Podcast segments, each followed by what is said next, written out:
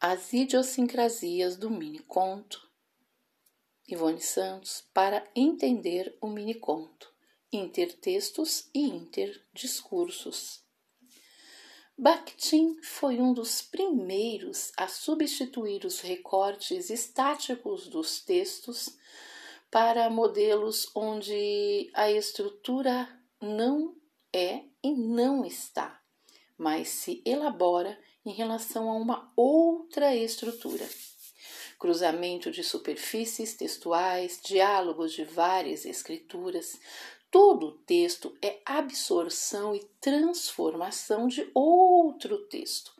No lugar da noção de intersubjetividade, instala-se a noção de intertextualidade. Júlia Cristeva